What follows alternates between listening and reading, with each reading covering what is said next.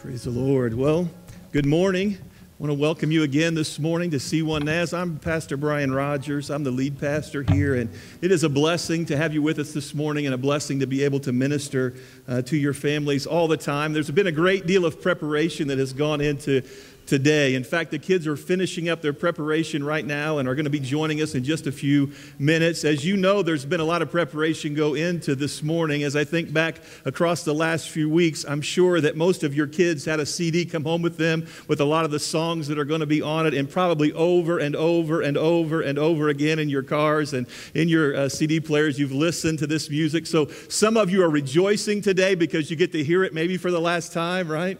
Um, I know that as I've heard you pull up, uh, some of you in, in this setting this morning, maybe not so much, but some of the uh, those that attend here to the daycare that's here, uh, I, I, listen to them uh, pull up out here under the awning, and I can hear the music playing in the cars as parents are dropping their kids off. And so I know there's been a lot of preparation go into today. Lots of listening to these songs and and uh, other preparations as well. And there's a lot of preparations that go into this time of year. Probably most of you are already in full on Christmas mode as as you're, as you're preparing for Christmas to come, shopping and, and uh, making plans with families and decorating and maybe planning the menu, cleaning the house.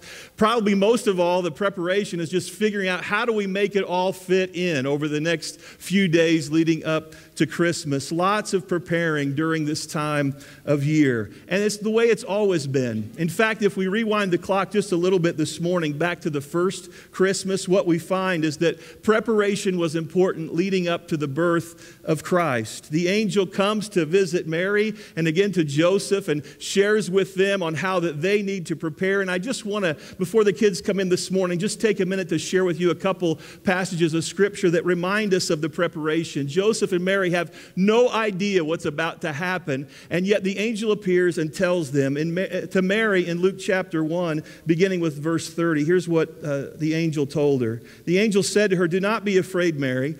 You have found favor with God. You will be with child and give birth to a son, and you are to give him the name Jesus. He will be great and will be called the Son of the Most High. And the Lord God will give him the throne of his father David. He will reign over the house of Jacob forever. His kingdom will never end. How will this be? Mary asked. How will this be since I am a virgin? The angel answered, The Holy Spirit will come upon you, and the power of the Most High will overshadow you, so that the Holy One being born to you will be called the Son of God. And then in a, a, verse or two later, we're told how Mary responds to this news, this news of how she is to prepare. She says this in verse 38 I am the Lord's servant. May it be to me as you have said. The angel comes and prepares Mary for what would come. And Mary says yes to this, to this promise. And Mary says yes and says, I will be obedient to what you have told me, and make, begins to make preparations for the birth of Jesus. Joseph would have a similar experience. It's recorded in Matthew chapter 1. And here's what the angel says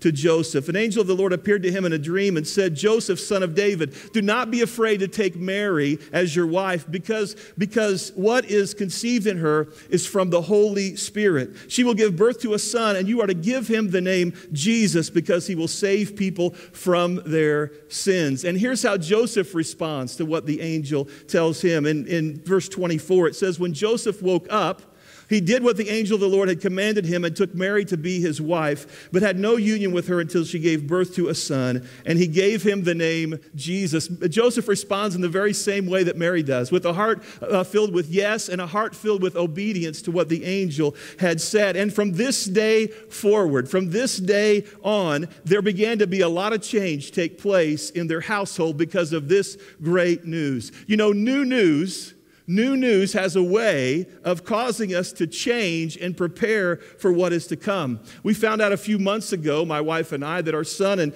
daughter in law are expecting our first grandchild.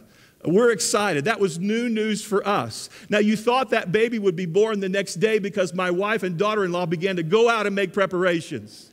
Immediately, right? I mean, new news has a way of, of causing us to change and begin to long for and desire and to be excited about what is to come. When we, when we received the news that the baby was coming, we began immediately to prepare. I just had to be, had to believe that that's how it was for Mary and Joseph. Um, they had their to-do list that they began to make as a response, right? You ever make a to-do list, right? Some of us are probably people who begin to list out all of the things that we have to do before whatever the day is that arrives. Some of you have your Christmas to do list, right? That you're already putting together. Mary and Joseph had that, I believe, as well. Now, remember, this is the day before ultrasound and 3 and 4D pictures, but they already knew this. They knew they were having a boy because the angel had told them.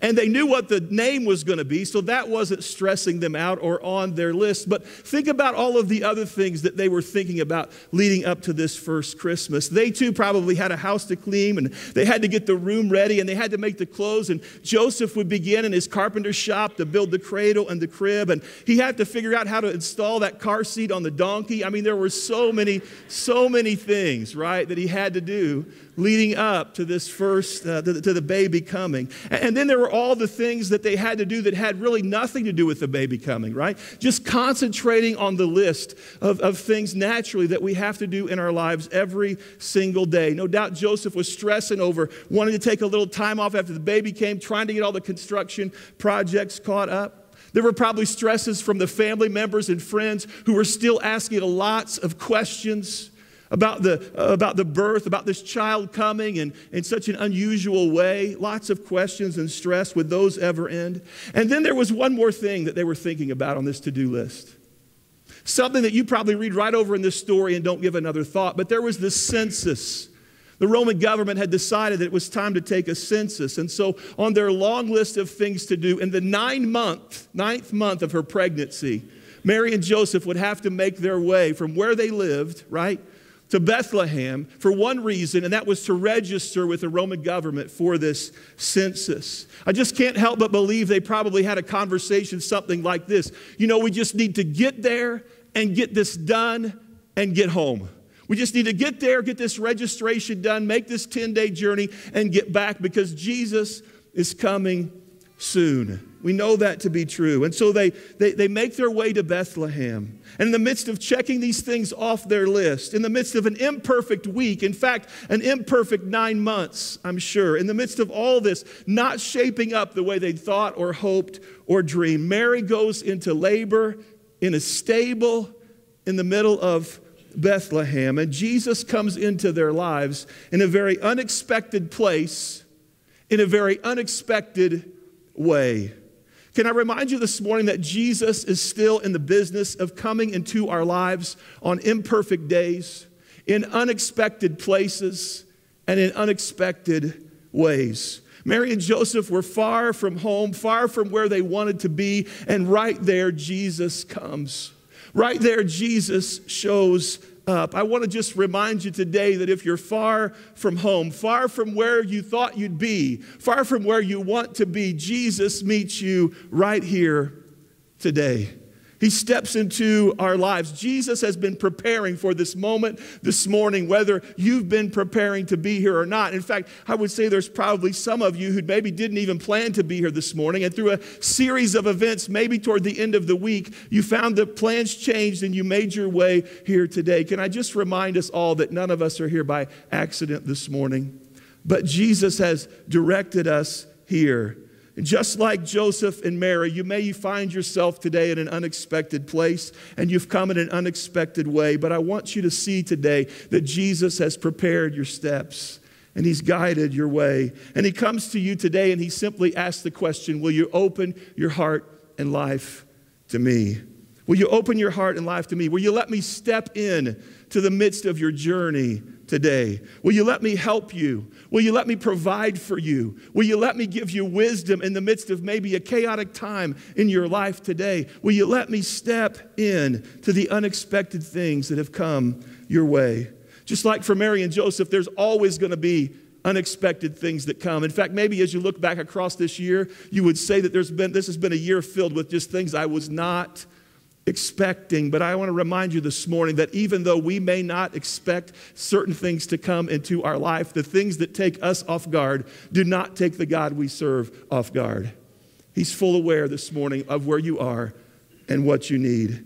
And the way to prepare for what's around the next corner that you're unsure of is to hold the hand of the one that goes before us. Jesus goes before us today. He has come to you this morning. In fact, his, his name that we talk about this Christmas is Emmanuel, which simply means God with us. He is with us this morning. He draws near to you, He cares about you and your family today. In the midst of a busy schedule, with much to do and much to accomplish and prepare for, Jesus came to Joseph and to Mary. Months filled with stressful moments came to an end that day in this stable in Bethlehem as Mary, for the first time, would hold Jesus in her arms. I remind you that Jesus was the Prince of Peace, and I have to believe that on this day, regardless of how stressful the previous nine months have been, on this day, as she held Jesus in her arms, she recognized him as the Prince of peace. If your world is chaotic today and your life is filled with stress, I want you to know that Jesus wants to, wants to step into your life, step into your world, and bring peace that you never have experienced before. He loves and cares for you today, and He offers you the gift of Himself. The greatest way to prepare this Christmas, the greatest thing that we can do, is to open our hearts and our lives and our families to Jesus Christ. I'd like for you to bow your heads with me for just a moment before the kids come in. There's so much going on in all of our lives right now. One of the few things that we get, this time of year especially, is just a moment of peace. And right now, my prayer has been that just in this moment, that Jesus would come as we pause. Father, we're so thankful this morning for the gift of your Son, Jesus. And this morning, Lord, we open our hearts and our lives to you. And Lord, you know where each of us are. Lord, you know how much we need you today. I need you, Jesus. Each of us here, whether it's the first time that we've ever been here or whether we attend here all the time, we need you today.